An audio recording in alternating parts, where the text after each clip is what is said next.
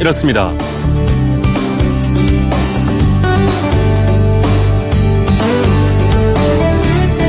안녕하십니까 전종원입니다. 국내 포털 사이트에서 뉴스를 검색을 해봤더니요. 북미 정상회담이란 검색어에 약 44만 건의 뉴스가 나왔고요. 미국을 앞세운 미북 정상회담은 6,500건 가량의 기사가 나왔습니다. 기사 건수로는 크나큰 차이가 나는데 북미와 미북 뭐가 맞을까요?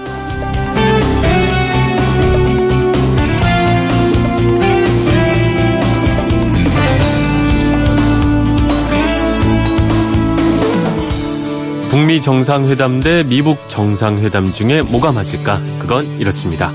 현재 정부에서는 북미 정상회담이라고 표현을 하고 있죠. 청와대를 비롯한 각 부처 인터넷 홈페이지나 보도자료에서도 마찬가지입니다. 하지만 과거 정부에서는 북한을 뒤에 두는 경우가 많았습니다. 미북 핵 협상, 일북 갈등, 중북 밀월 이런 식이었는데 뭐 반드시 그래야 한다는 규칙이 있었던 건 아니었고요. 세태나 시대 분위기에 영향을 받았다고 합니다. 그러니까 북한에 대한 정부의 태도가 얼마나 강경한지, 얼마나 부드러운지가 용어의 쓰임새에도 영향을 끼친 겁니다. 자, 그렇다면 언론은 어땠을까요? 아, 방송과 신문들은 지금도 거의 대부분 북미라고 씁니다. 좀 전에 말씀드린 것처럼 기사 건수에서도 압도적인 차이가 나죠.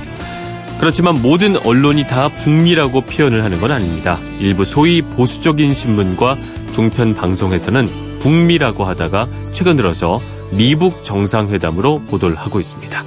아마도 우방인 미국이 북한보다 앞서야 한다는 판단인 것 같죠. 북미 정상회담 그리고 미북 정상회담 여러분은 둘 중에 어떻게 쓰는 게 맞다고 보십니까?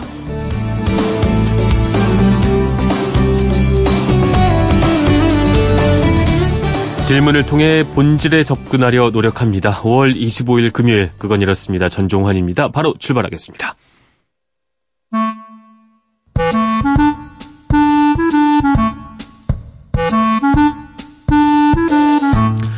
오늘을 꽉 채워줄 생활정보 알려드립니다. 오늘을 채우는 여자 곽지연 리포터 나오셨습니다. 안녕하세요. 네, 안녕하세요. 네, 오늘은 어떤 정보 갖고 오셨나요? 5월 넷째 주 금요일, 그러니까 오늘 5월 25일은 세계 실종 아동의 날입니다. 네. 1979년 5월 25일에 뉴욕에서 6살 아이가 등교하던 중에 유괴 살해된 사건이 있었는데요. 네. 이게 계기가 돼서 4년 뒤에 실종 아동의 날이 미국에서 처음 선포됐고요.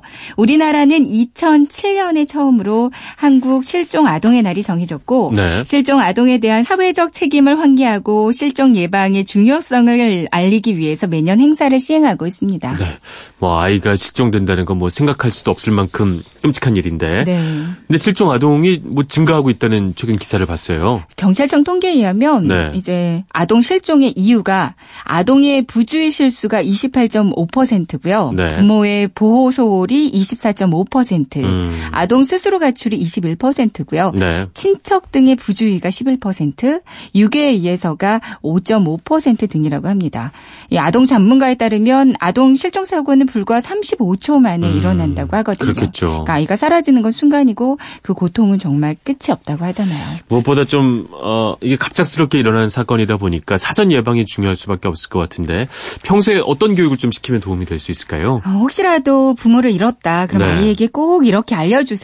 네. 첫 번째는 제자리에 서 있는 겁니다. 일단 서 있으라. 사실 음. 이게 가장 중요한데 그렇죠. 아이들한테는 가장 어려운 일이기도 하거든요. 네. 일단 아이가 부모를 잃으면 잃어버린 장소에서 엄마 아빠가 올 때까지 기다리라고. 음. 그러니까 엄마 아빠 분명히 찾으러 온다고 이제 제자리에 서 있으라고 평소에 계속해서 얘기해 주세요. 네. 그리고 두 번째는 부모의 이름, 전화번호, 집 주소 등을 꼭 외우게 해둡니다. 그렇죠. 아이가 많이 어리다면 신상 정보가 담긴 이름표를 이제 밖에서 잘 노출 안 되게 음. 옷 안쪽이나 뒷면 쪽에다 적어두는 게 좋겠고요. 네. 그리고 마지막이에요. 주변에 있는 어른들에게 도움을 청하라고 알려주세요. 네. 이제 가급적 아이를 데리고 있는 아주머니나 경찰관에게 도움 요청하는 그렇죠. 게 좋다고 어. 알려주시고요. 뭐 이것만 다 해도 어, 어느 정도 예방이 될 수 있을 것 같은데 네. 같이 나들이 갔다가 만약에 아이를 갑작스럽게 잃어버리면 부모 역시 이런 경우는 처음이니까 당황할 수밖에 없을 것 같은데 그렇죠. 즉각 해야 될 그 조치랄까요? 어떤 네. 것들이 있을까요? 만에 하나 아이를 잃어버리는 상황이 발생했다면 가족들끼리 막 허둥지둥 찾으러 그쵸. 다니잖아요. 일단은 그렇게 될 것 같아요. 네, 근데 이렇게 하지 마시고요. 일단 먼저 그 찾아간 시설에 알려서 도움을 받으세요. 네. 지난 2014년부터 실종 아동 예방 지침에 따른 코드 아담 제도가 시행되고 있어요. 네. 그러니까 백화점이나 놀이공원, 대형마트 이렇게 규모가 큰 시설에는 미아를 신속하게 찾을 수 있도록 만든 음. 제도거든요. 네. 주변에 직원이 있다면 제일 먼저 직원에게 얘기하고 요. 네. 또 곳곳에 미아 보호 시설이나 안내소의 전화번호가 적혀 있거든요. 이쪽으로 빠르게 전화를 하거나 음. 직접 찾아가서 아이의 인상착의를 좀 구체적으로 얘기해주면 도움이 많이 된다고 하고요. 그렇겠네요. 안내 방송을 하거나 직원들이 출입구에 배치돼서 아. 함께 아이를 찾아줍니다. 그러니까 아무래도 너무 당황해서 그냥 어떻게든 해보려고 하는 사이에 시간은 흘러가는 거니까 그쵸. 일단 사람이 많은 데서 이런 사고가 일어날 거 아니에요? 네. 일단 직원들에게 음. 좀 도움을 청하는 게 좋다. 맞습니다. 뭐 이런 것 같습니다. 네. 그렇다면 만약에 제가 이렇게 어딜 가고 있어요. 음. 근데 그런 실종 아이로 추정되는 아이가 보여요. 그럼 뭐 어떻게 좀 도와줄 수가 있을까요? 그럴 때 어떻게 하세요? 만약에 보이면? 일단 뭐 경찰서로 데려가 줄 것 같은데요. 그렇죠. 네. 뭐 그게 옳긴 한데요. 일단 네. 미아를 만나게 된다면 어, 주위에 부모가 있을 수도 있어요. 그렇죠. 너무 그러니까, 일찍 데려가 버리는 것도 네. 문제가 될 수 있겠군요. 그러니까 주위에 부모가 있는지 없는지 찾아보고요. 네. 일단 잠시 동안은 만난 자리에서 부모가 그 장소로 찾아올 아, 수 있거든요. 시간을 좀 가져주는 게. 네, 함께 기다려 주 세요. 음. 근데 꽤 오래 기다렸는데도 아이의 부모가 나타나지 않는다면 그때는 가까운 경찰서나 미아 보호센터에 데려다 주시면 되고요. 네. 아이를 발견했을 때의 상황을 보다 더 정확하게 설명을 해주면 아이 찾는 데 더 도움이 된다고 합니다. 그렇죠. 길 잃은 아이를 절대로 자신의 집에 데려가는 행위는 이게 법에 위배된다고 하거든요. 갑자기 위법자가 될 수 있네요. 그렇죠. 범법자가 될 수 있는 안 것이고. 하시는 게 좋고요. 네. 일단 아이에게 좀 사전 교육을 시킬 게 필요할 것 같고 네. 뭐 이런 일들이 비단 누구에게나 일어날 수 있다는 생각 하에 온 사회가 좀 관심을 가지고 맞습니다. 도움을 주면 좋을 것 같습니다. 네. 네 오늘도 꽉찬 정보 감사합니다. 지금까지 오늘을 채우는 여자 곽지연 리포터였습니다. 고맙습니다. 네, 고맙습니다. 윌슨 필립스입니다. 임펄시브.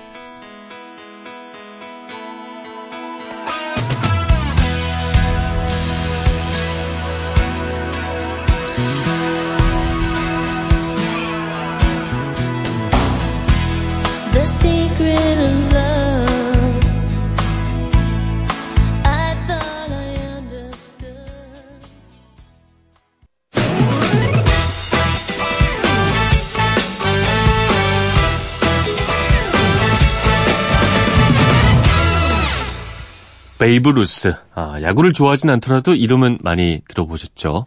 지금은 깨진 기록이지만 미국 메이저리그에서 714개의 홈런을 치고 은퇴한 홈런 왕입니다. 1935년 바로 오늘이 714개째 홈런을 친 날이었습니다. 네, 이거 아시나요? 이 은퇴할 때까지 메이저리그 역사에서 가장 많은 삼진, 1330개 삼진을 당한 타자도 바로 베이브 루스였습니다. 루스는 이렇게 얘기를 했다고 해요. 삼진을 먹을수록 나는 다음 홈런에 더 가까워진다. 아, 그쵸. 방망이를 휘두르지 않으면 절대로 칠 수 없는 게 바로 홈런이죠. 자, 잠시 후 2부에서는요, 오승훈 아나운서와 함께하는 궁금증이 제시게 되는 아하 이어지겠고요. 수목장이라고 들어보셨나요? 한평생 살다가 나무 곁으로 가는 수목장에 대해서도 오늘 자세히 알아보겠습니다. 그건 이렇습니다. 전종환입니다. 저는 잠시 후에 돌아오겠습니다.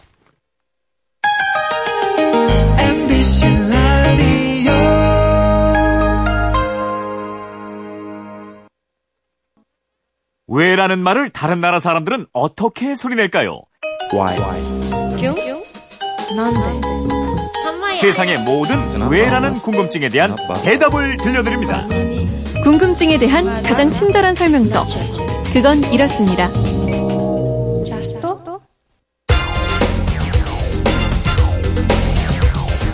궁금증이 지식이 되는 아하.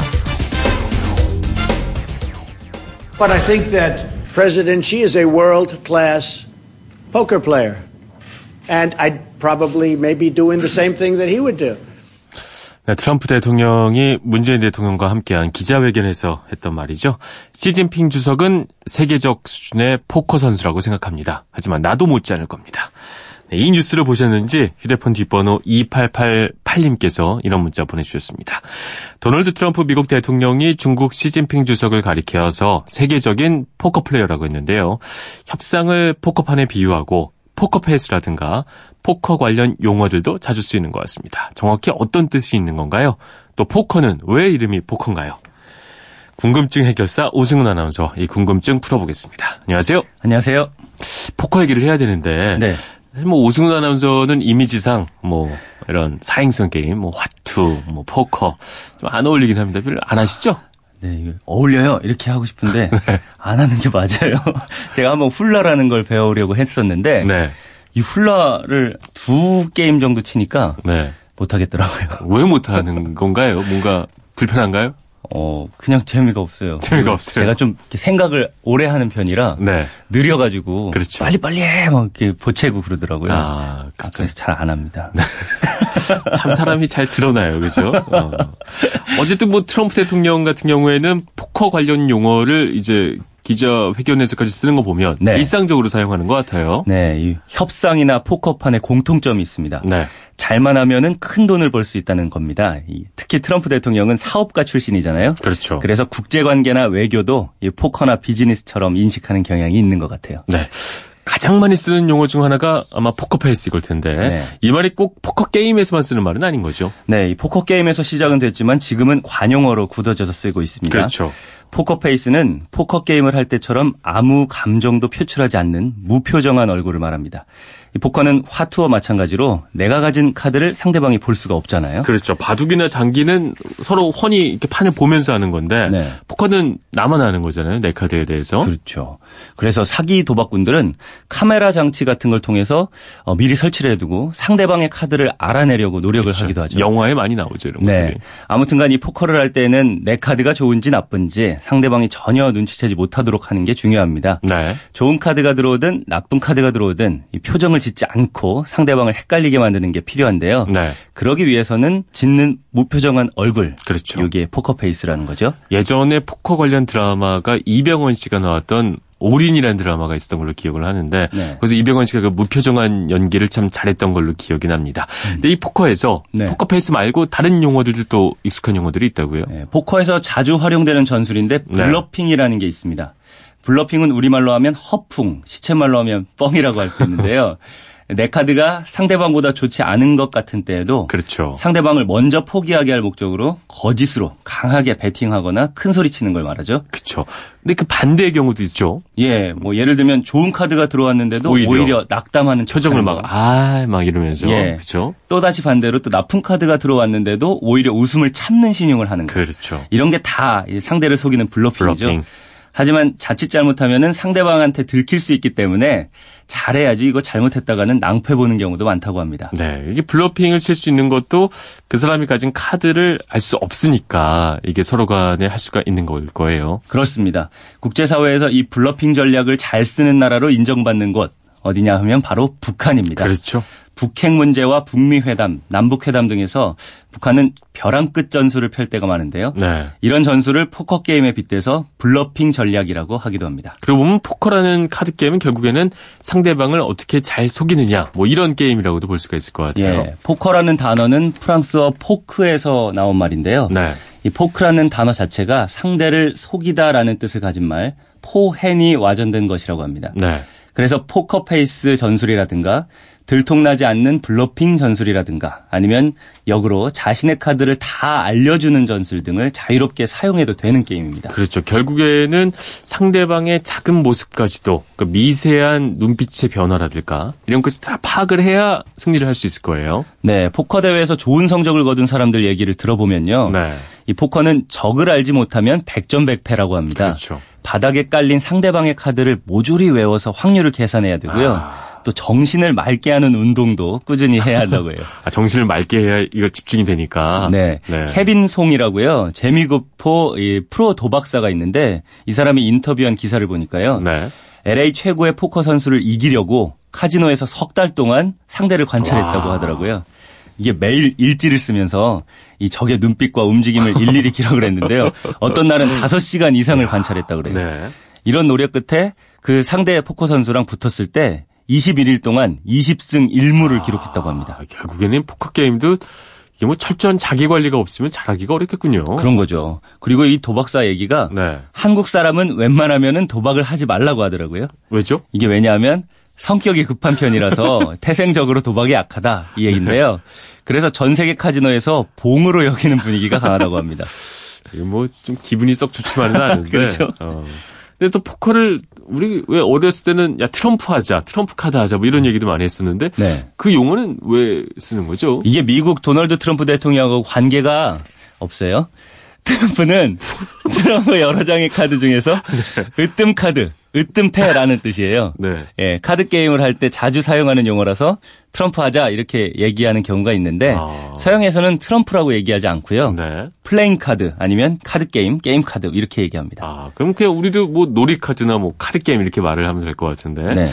예, 문양이 네 종류가 있는데 그것도 어떤 의미가 있을 것 같아요. 네, 스페이드 무늬를 비롯해서 다이아몬드, 하트, 클로버 네 종류가 있잖아요. 네. 이 무늬들도 따로 상징하는 게 있다고 합니다. 네. 중세 시대 계급을 각각 상징하는데요. 우선 스페이드는 잘 보시면 기사들이 쓰는 검처럼 생겼습니다. 그렇죠.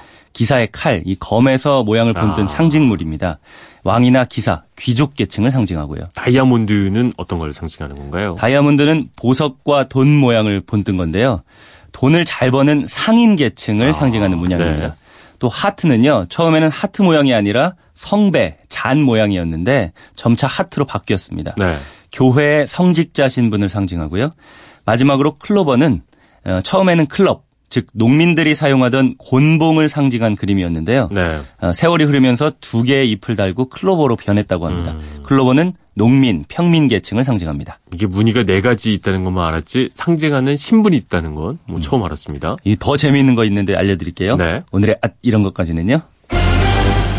이 서양 놀이카드는 화투보다 장수가 더 많습니다. 네. 지금 말씀드린 스페이드, 다이아몬드, 하트, 클로버 이 네 종류의 무늬가 각각 13장씩, 즉 1부터 10까지 병사 카드가 있고 그 위에 메이저 카드라고 해서 네. J, 이 잭이라고 불리고요. Q, 퀸, 그다음에 K, 킹 이렇게 세 장이 있는데요. 그렇죠. 그래서 13 곱하기 4 하면 52장이죠. 거기에 조커까지 있지 않나요? 조커. 음, 그렇죠. 조커까지 네. 하면 모두 53장. 그렇죠. 53장의 숫자 카드 있잖아요. 네. 이 53장에도 숫자의 의미가 있습니다. 네. 바로 1년 365일을 의미한다고 해요. 오. 이 카드가 최종적으로 만들어질 때 유럽에서는 1년이라는 시간의 의미를 매우 중요하게 생각을 했는데요. 네. 무늬가 다른 네 종류의 카드는 각각 봄, 여름, 가을, 겨울 4계절을 의미하고요. 네. 13이라는 숫자는 13주를 의미했습니다. 그러니까 13주가 한 계절을 나타내는 거군요. 그렇습니다. 어... 이 13주 곱하기 4계절 하면 모두 52주가 됩니다. 그렇죠. 그리고 또 1부터 13까지를 모두 더하면 90일이 되잖아요. 네. 이91 곱하기 4 하면 364가 돼요. 네. 364일인 거죠. 여기서 딱 하루가 모자란 1년이 되잖아요. 네. 53번째 카드 조커를 더하면 365가 오, 예. 되죠. 그래서 아, 1년. 1년의 날수가 되는 겁니다. 이 저희는 그냥 재밌게 했는데 이 안에도 우주 만물의 어떤 원리가 숨어 있는 네. 그런 느낌마저 엄청난 비밀이 숨어 있었습니다. 네. 2888님도 궁금증이 좀 풀리셨을 것 같습니다. 덕분에 저희도 서양 카드에 대해서 많이 알게 됐고요. 준비한 선물 보내드리겠습니다. 자, 이렇게 평소 궁금한 게 있는 분들은 어떻게 하면 될까요? 그건 이렇습니다. 인터넷 게시판이나 MBC 미니 아니면 휴대전화 문자 샵 8001로 보내주시면 됩니다. 네. 문자 보내실 때는 미니는 공짜지만 휴대전화는 짧은 건 50원, 긴 건 100원의 이용료가 있다는 거 알고 계세요? 네, 궁금증이 지식이 되는 아하 오승훈 아나운서였습니다. 오늘도 고맙습니다. 고맙습니다. 조나단 에드워즈입니다. Sunshine. Sunshine go away today. I don't feel much like dancing.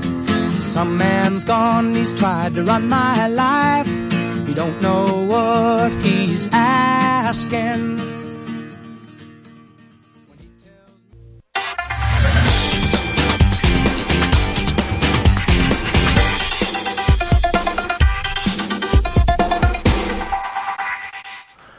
최근 고 구본무 LG 회장의 장례가 아, 기존의 일반적인 장례 형식인 매장이나 화장이 아니고 수목장으로 진행이 돼서 화제가 됐습니다.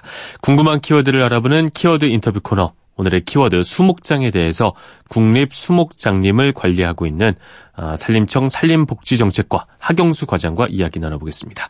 안녕하세요. 아, 예, 여보세요? 네, 안녕하세요, 과장님. 예, 안녕하세요. 네.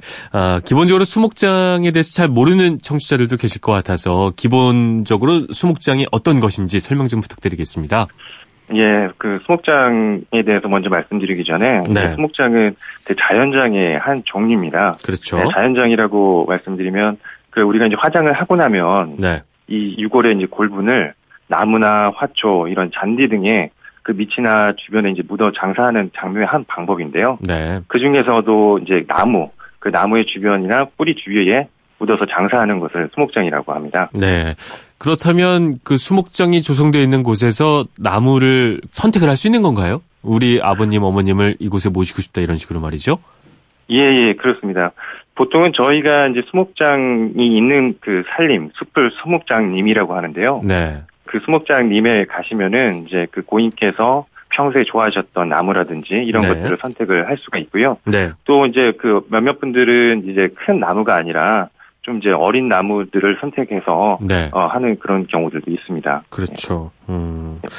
그 나무는 보통 그럼 다 자란 나무도 있고 좀 전에 말씀하신 것처럼 이제 함께 시간이 가면서 자라날 나무도 있고 그 역시도 선택을 할 수 있는 거군요. 예, 그렇습니다. 근데 이제 저희 이제 산림청에서는 네. 사실 이제 자연형의 자연 산림형의 그런 수목장님을 지향하고 있습니다. 네. 그래서 이제 대부분은 저희가 이제 그 다 자란 산림, 다 네. 자란 숲에서 어 다 큰 나무들 중에서 네, 그 선택을 하는 것이 예 선택을 하고 있습니다. 네, 알겠습니다. 어, 최근에 이제 수목장에 대한 관심 그리고 아까 말씀하신 큰 개념의 자연장에 대한 관심도 높아지고 있고 말이죠. 국가나 환경단체에서도 수목장을 장려한다고 들었는데 특별한 이유가 있을 것 같아요. 예, 사실 저희가 한 불과 10년, 20년 전만 해도 네. 사실 매장이 대부분 이제 장사 문화 중에 하나였는데요. 그렇죠. 이제 이제 화장률이 좀 높아지면서 대부분 좀 화장을 한 후에 네. 대부분 이제 봉안 시설에 저희가 안치를 좀 많이 하고 있습니다. 네. 근데 이제 이 봉안 시설이 대부분 이제 대리석이라든지 그 반영구적인 그런 환경 훼손을 수반하는 그런 시설들로 이루어져 있는데요. 네. 아, 수목장과 같은 경우에는 이러한 이제 골분이 이제 고인들이 어, 이 자연, 이 숲과 함께 한다는 그런 친환경적인 그런 장례 방식으로 네. 많은 사람들이 관심을 갖고 있습니다. 네. 네. 그 아무래도 찾아가서 뵀을 때 나무에 가족끼리 모여있는 풍경, 그러면서 고인을 기리는 풍경도 조금 더 뭐랄까요, 평화롭달까 이런 느낌도 받기도 했는데 이런 장점이 있는 반면에 단점도 있긴 있을 것 같아요. 꼽아보자면 어떤 게 예. 있을까요? 아, 예, 그렇습니다. 이게 수목장님이 숲에서 이제 이루어지다 보니까 네. 그리고 이 나무가 살아있는 생물이지 않습니까? 그렇죠. 그러다 보니까 이제 계속적으로 지속적인 관리가 필요합니다. 그리고 음. 이제 이 숲은 또 이제 저희가 산림재해라고 하는 네. 산불이라든지 그 산림 병해충과 같은 그런 경우들도 발생할 수가 있거든요. 네. 그렇기 때문에 저희가 지속적으로 관리할 필요성이 좀 있고요. 네, 관리에 어려움이 있다. 예, 그렇습니다. 그래서 네. 이러한 관리들을 하는 그런 전문적인 인력이라든지 이런 것들이 좀 필요하다는 그런 점도 있습니다. 그렇군요. 그리고 실제 이 수목장님에 대한 관심들은 많이 있으신데 네. 좀 이제 신뢰가 가는 그런 그 수목장님 많이 없다라는 말씀을 아, 많이 하세요. 네. 네. 그런 부분들에 대해서도 어, 저희가 좀, 그, 정책적으로도 좀, 좀 노력을 해야 될 부분이라고 생각합니다. 네. 네. 신뢰가 가는 곳이 없다고 말씀을 하셨는데, 전반적으로 그 수목장에 대한 관심이 늘면서 공급이 좀 부족한 상황인 건가요? 예, 뭐 실제 이제 보건복지부가 이제 장사에 관한 업무를 지금 총괄을 하고 있고 저희가 그 중에서도 수목장님과 관련된 업무들을 저희가 하고 있는데 네. 그 통계를 좀 보게 되면 지금 현재 공설, 공설이라고 하면 이제 국가나 지자체가 조성한 수목장님을 말합니다. 그렇죠. 네, 이런 자연 장지 같은 경우에는 전국적으로 한 52개소가 있는데요. 네. 예, 그 중에서도 저희가 이제 수목장님으로 구분이 되는 것은 이제 국가가 조성한 거 한 개, 그리고 지자체 4개 해서 총 5개소가 지금 운영이 되고 있습니다. 네. 그런데 이미 이제 지자체 그 4개소 중에 2개소는 이제 만장, 그러니까 다 찼고요. 아, 다 찼군요, 이미. 예. 그리고 이제 국가 시설의 경우에도 저희가 사실 처음에 이제 10헥타르로 시작을 했는데 네. 지금 이제 48헥타, 지금 한 5배 정도 지금 늘렸음에도 불구하고 네. 저희가 한 5년 후면은 이게 다 만장이 될 걸로 지금 예상이 되고 있습니다. 그럼 수목장님을 더 추가적으로 조성할 계획 같은 것들은 아직 없나요? 아, 일단 저희 국가가 조성하는 수목장님을 좀 네. 확대하는 것들이 필요하다는 지적들이 그렇죠. 좀 많이 있으셔가지고요. 네. 저희가 사실 올해 네. 얼마 전에 저희가 국립 기억의 숲 프로젝트라고 해가지고 네. 아, 제 2의 국립 수목장님을 조성하는 그런 그 계획들을 지금 추진을 하고 있습니다. 그래서 지금 지자체를 대상으로 제2의 국립수목장님 그 대상지를 공모를 하고 있고 네. 올해 하반기 정도 되면은 대상지를 선정을 해서 음. 아, 내년부터는 조성을 좀 할 걸로 예상이 되고 있습니다. 네. 수목장님도 국립이 있고 아까 말씀하신 민간에서 운영하는 게 있다고 말씀을 하셨는데 비용 네. 부분 좀 궁금한데 말이죠. 둘이 차이가 있는지 네. 그리고 평균적으로 어느 정도 가격을 생각하면 되는 건지요.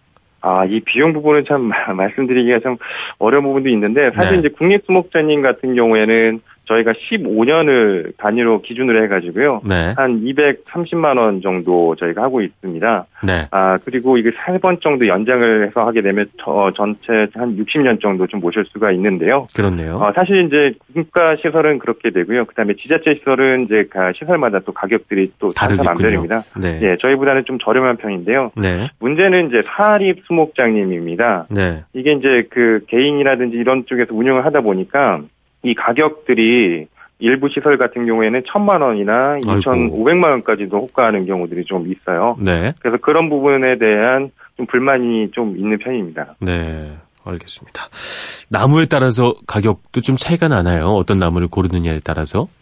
아, 예, 그렇습니다. 지금 사실 대부분 우리나라 사람들이 좋아하는 나무들이 사실 그 소나무를 많이 좋아하시잖아요. 소나무, 그렇죠. 예, 근데 이제 소나무 같은 경우에도 이제 조경수와 같이 수형이 좋은 나무의 경우에는 네. 사실 가격이 아주 높습니다. 네. 그런데 이제 저희 국가 시설이나 아니면 이제 그 공공형 수목장님 같은 경우에는 이 나무 가격을 갖다가 그대로 뭐 판매하는 형태가 아니라 네. 그, 그 나무 아래 이제 고인을 모시는 그런 유형이기 때문에 네. 나무 가격을 이 가격에 반 영하지는 않습니다. 그건 아니고요.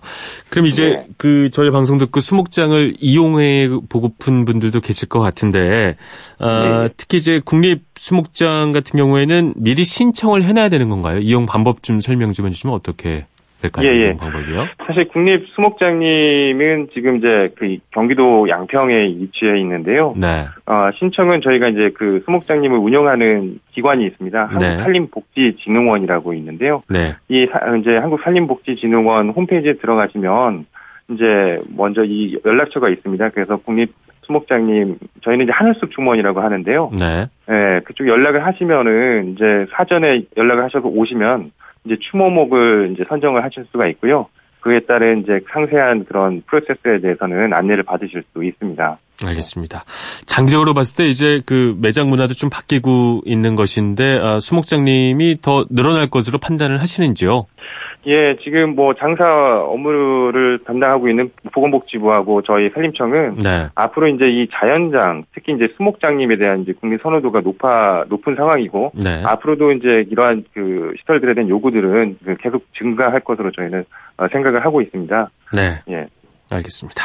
한 말씀 좀 더 드리면 네. 그래서 저희가 이제 사실 이 수목장님, 특히 이제 자연장에 대한 그 구체적인 조성 방법이라든지 운영 네. 관리에 대한 것들이 앞으로 좀 저희가 이제 정립을 해야 될 그런 사항입니다. 네. 그래서 그런 부분에 대해서는 저희가 보건복지부와 협업을 통해서 그 관련된 제도를 지금 개편을 하고 있는 중이고요. 네. 어, 앞으로도 더 노력하도록 하겠습니다. 네, 아직 초기 단계지만 더 발전할 부분도 많고 국민들의 수요도 많다. 뭐 이렇게 이해가 됩니다. 예, 예. 네, 지금까지 산림처 어, 산림복지정책과 하경수 과장님과 이야기 나눠봤습니다. 오늘 말씀 감사합니다. 예, 고맙습니다. 기흥 테라타워의 공격이 시작됩니다. 테라타워, 테라타워 드라이브인. 아, 저 선수 뭐죠? 드라이브인이 기가 막히네요. 계속되는 기흥 테라타워 돌파. 지식산업센터의 돋보이는 존재감을 과시합니다. 지상 8층까지 드라이브인 시스템이 적용된 제조형 특화 설계. 기흥 테라타워 정말 대단하네요. 1566-2345 현대 엔지니어링 5월 오픈 예정. 예전에 지인의 부모님을 아, 수목장림에 모시는데 함께 간 적이 있었습니다. 어, 자연에서 와서 다시 자연으로, 어, 흙에서 와서 다시 흙으로 돌아간다. 그런 느낌이 참 좋았어요. 저도 나중에, 아, 시간이 많이 지나서, 아, 자연으로 돌아갈 때, 이렇게 나무 밑에 묻히게 되면 저를 찾아오는 사람들도 좋은 공기도 마시고, 이런 고즈넉한 분위기에서 참 좋겠다. 이런 생각을 했던 기억이 납니다. 아주 먼 일이니까 일단 하루하루 충실하게 살고, 나중에 저도 결정을 하도록 하겠습니다. 자, 마지막 곡은 신해철의 일상을 외초대 보내드리면서 마무리하겠습니다. 저는 내일 다시 찾아올게요. 지금까지 아나운서 전종환이었습니다. 금요일 아침이죠? 모두 힘내십시오.